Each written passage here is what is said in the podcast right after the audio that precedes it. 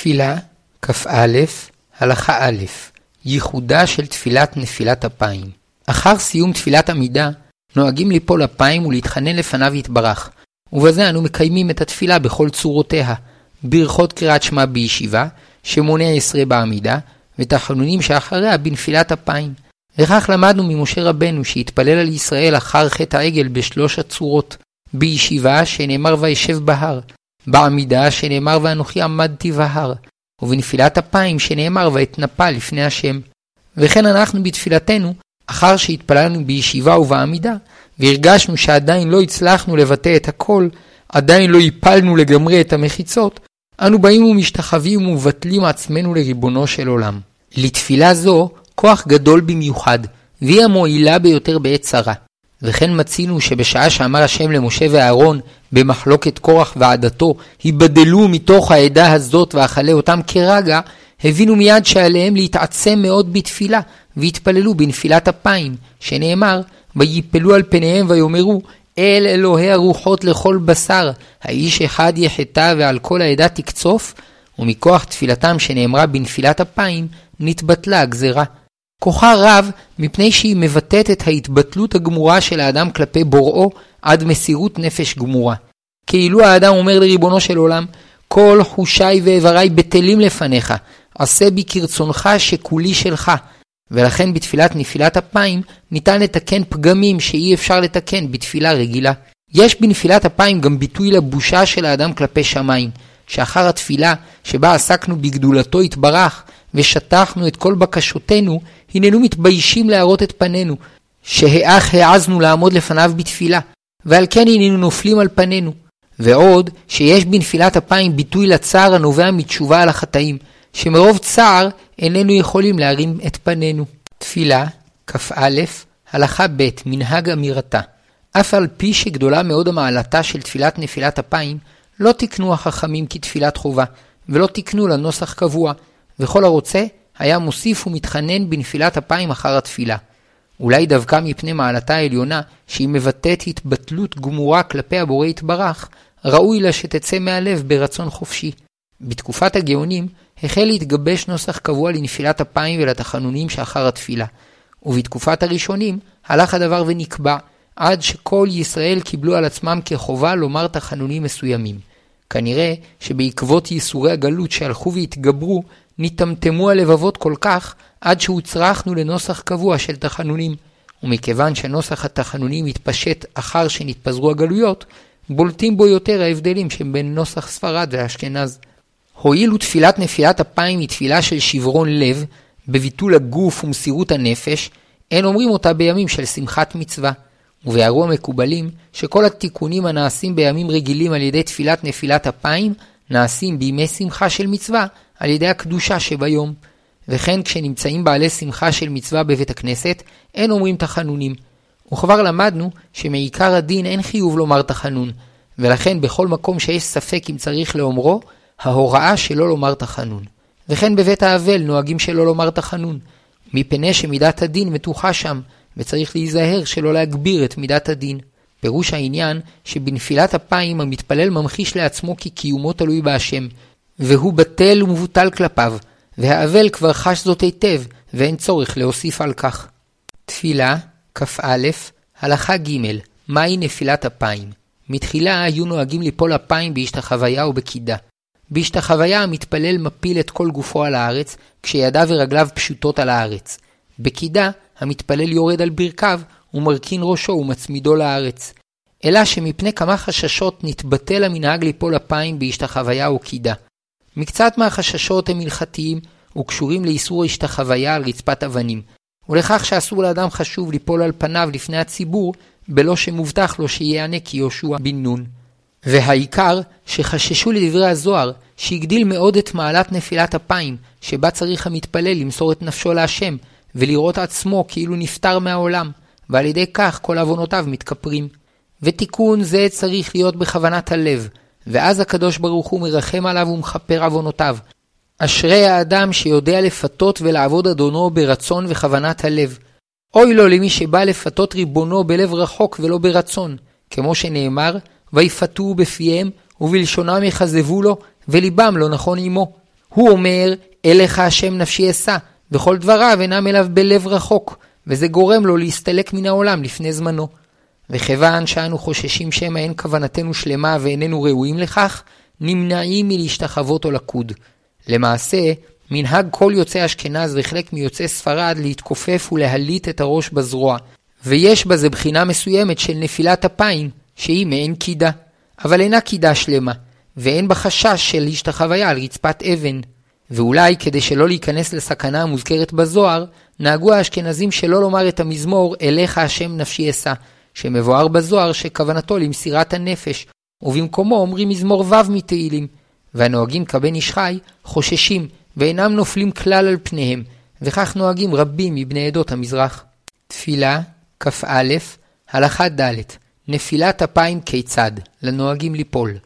כאמור, למנהג אשכנזים וחלק מספרדים, נפילת אפיים נעשית על ידי הרכנת הראש והשענתו על זרוע היד. לדעת השולחן ערוך, נופלים תמיד על יד שמאל, ולדעת הרמה, בבוקר כשמניחים תפילין על יד שמאל, נופלים על יד ימין, ובמנחה נופלים על יד שמאל, וכן מנהג יוצאי אשכנז. כשנופלים על יד שמאל, מטים מעט את הפנים לצד ימין, כדי שלא יהיה מופנה ישר כלפי הרצפה. וכן כשנופלים על יד ימין, מטים את הפנים לצד שמאל. ונוהגים כן כשם שנהגו בעת שהשתחוו על הארץ ממש, שאז ההטייה נועדה כסייג מפני איסור השתחוויה על רצפת אבנים. נוהגים לכסות את הפנים בבגד, ואין מסתפקים בטמינת הראש בזרוע, מפני שהזרוע והפנים הם גוף אחד, ואין הגוף יכול לכסות את עצמו. עיקר הכיסוי הוא לשם צניעות, כאדם המסתיר את פניו מפחד ובושה מפני השם יתברך. מי ששרווליו קצרים, אם יש בידו מטפחת, יניחה על זרועו ויליט בה את פניו, וכשאין לו מטפחת, ייפול על זרוע מגולה, אבל לא על כף ידו, מפני שאי אפשר להליט בה את פניו.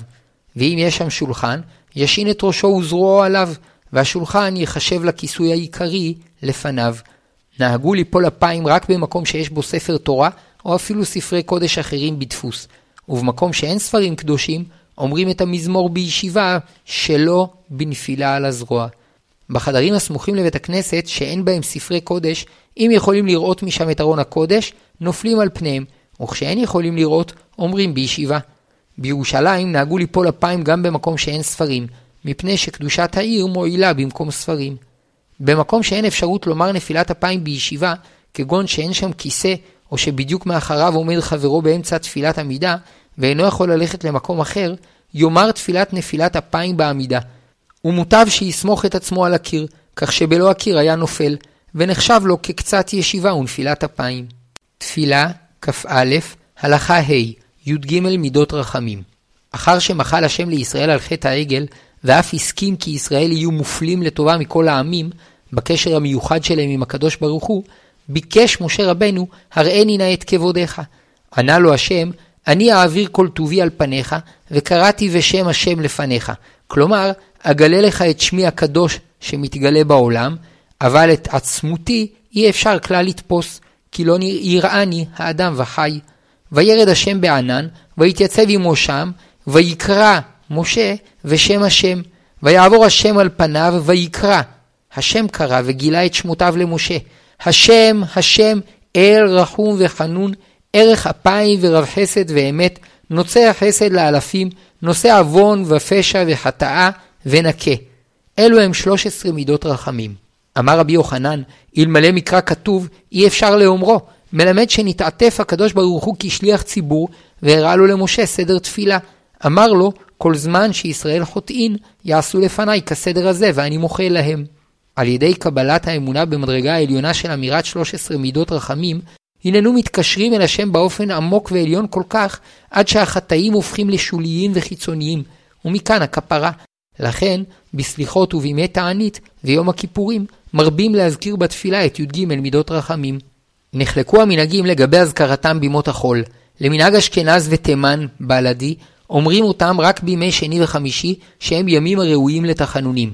ולמנהג ספרד, כולל ספרד חסידי, אומרים 13 מידות רחמים בכל עת שיש נפילת אפיים.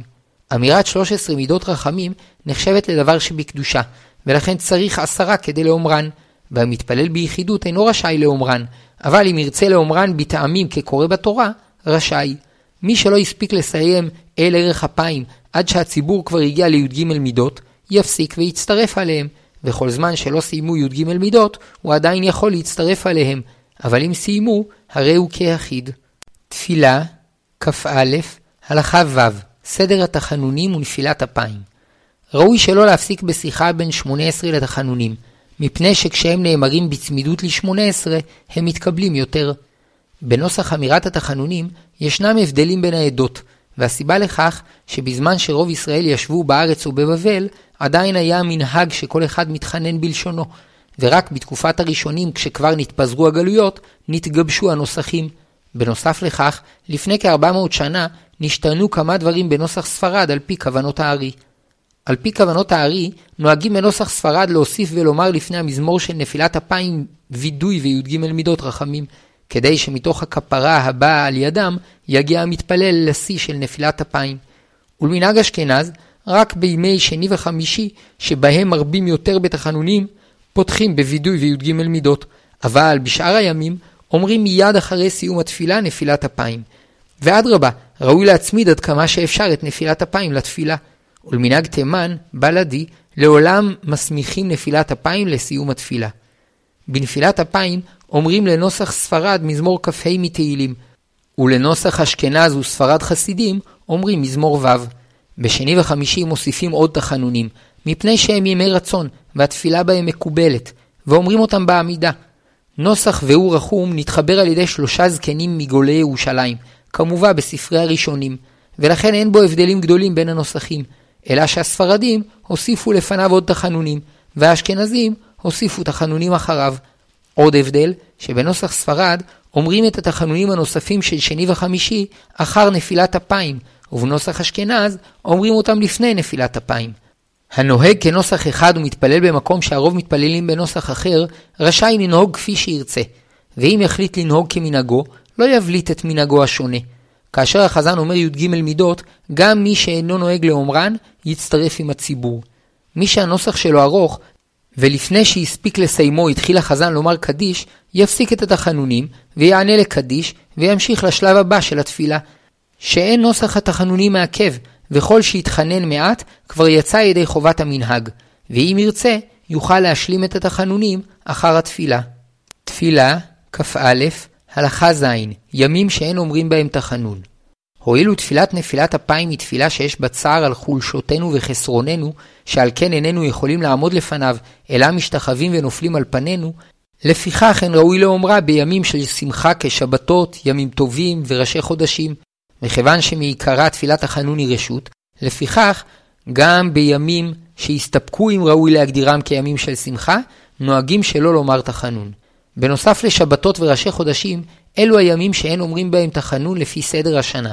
שחרית של ערב ראש השנה, שחרית של ערב יום כיפור, מי"א בתשרי עד סוף חודש תשרי, הואיל ואלו ימים שסביב חג הסוכות, חנוכה, ט"ו בשבט, שני ימי הפורים, ובשנה מעוברת גם י"ד וט"ו באדר הראשון.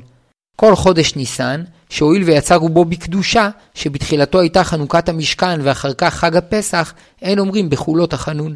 י"ד באייר שהוא פסח שני, ל"ג בעומר, מראש חודש סיוון ועד י"ב בסיוון, שעד אז הקריבו את תשלומי קורבנות חג השבועות, תשעה באב, או מפני אבלות או מפני שנקרא מועד, ט"ו באב, וגם במנחה שלפני כל הימים הללו, אין אומרים תחנון. מלבד במנחה של ערב ראש השנה ומנחה של ערב יום הכיפורים, שרבים אומרים בהם וידוי, אבל לא תחנון.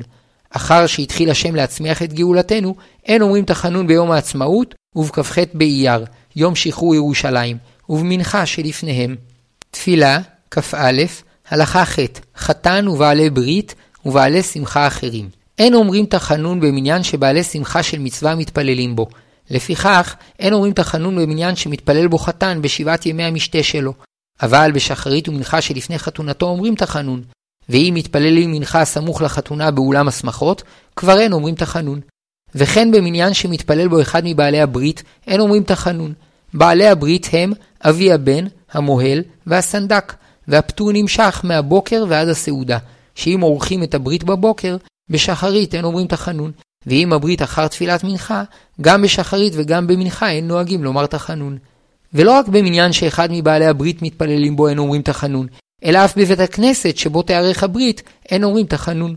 ובבניין שיש בו כמה אולמות תפילה, רק באולם שתיערך בו הברית אין אומרים תחנון. ואם הם קהילה אחת, בכל המניינים שבכל האולמות אין אומרים תחנון. בר מצווה, רבים נוהגו שלא לומר תחנון במניין שמתפלל בו נער שהגיע באותו יום למצוות, ויש נוהגים לומר בו תחנון. פדיון הבן, רבים נוהגים שלא לומר תחנון במניין שמתפלל בו אבי הבן, ויש נוהגים לומר. בתפילה שנערכת סמוך למסיבת סיום מסכת או הכנסת ספר תורה, רבים נוהגים שלא לומר תחנון, ויש נוהגים לומר. וכבר למדנו שבמקום שיש ספק אם לומר תחנון, הנכון שלא לאומרו. בימי הילולה של גדולים וצדיקים, דעת רובם המוחלט של הפוסקים שצריך לומר תחנון, וכן המנהג. והפוסקים החסדיים סוברים שאותם ההולכים בדרכו של צדיק מסוים ועוסקים בתורתו בכל השנה, וביום הילולה שלו עורכים לכבודו סעודה, באותו יום לא יאמרו תחנון. אבל בשאר ימי ההילולה של צדיקים אחרים, צריכים לומר תחנון.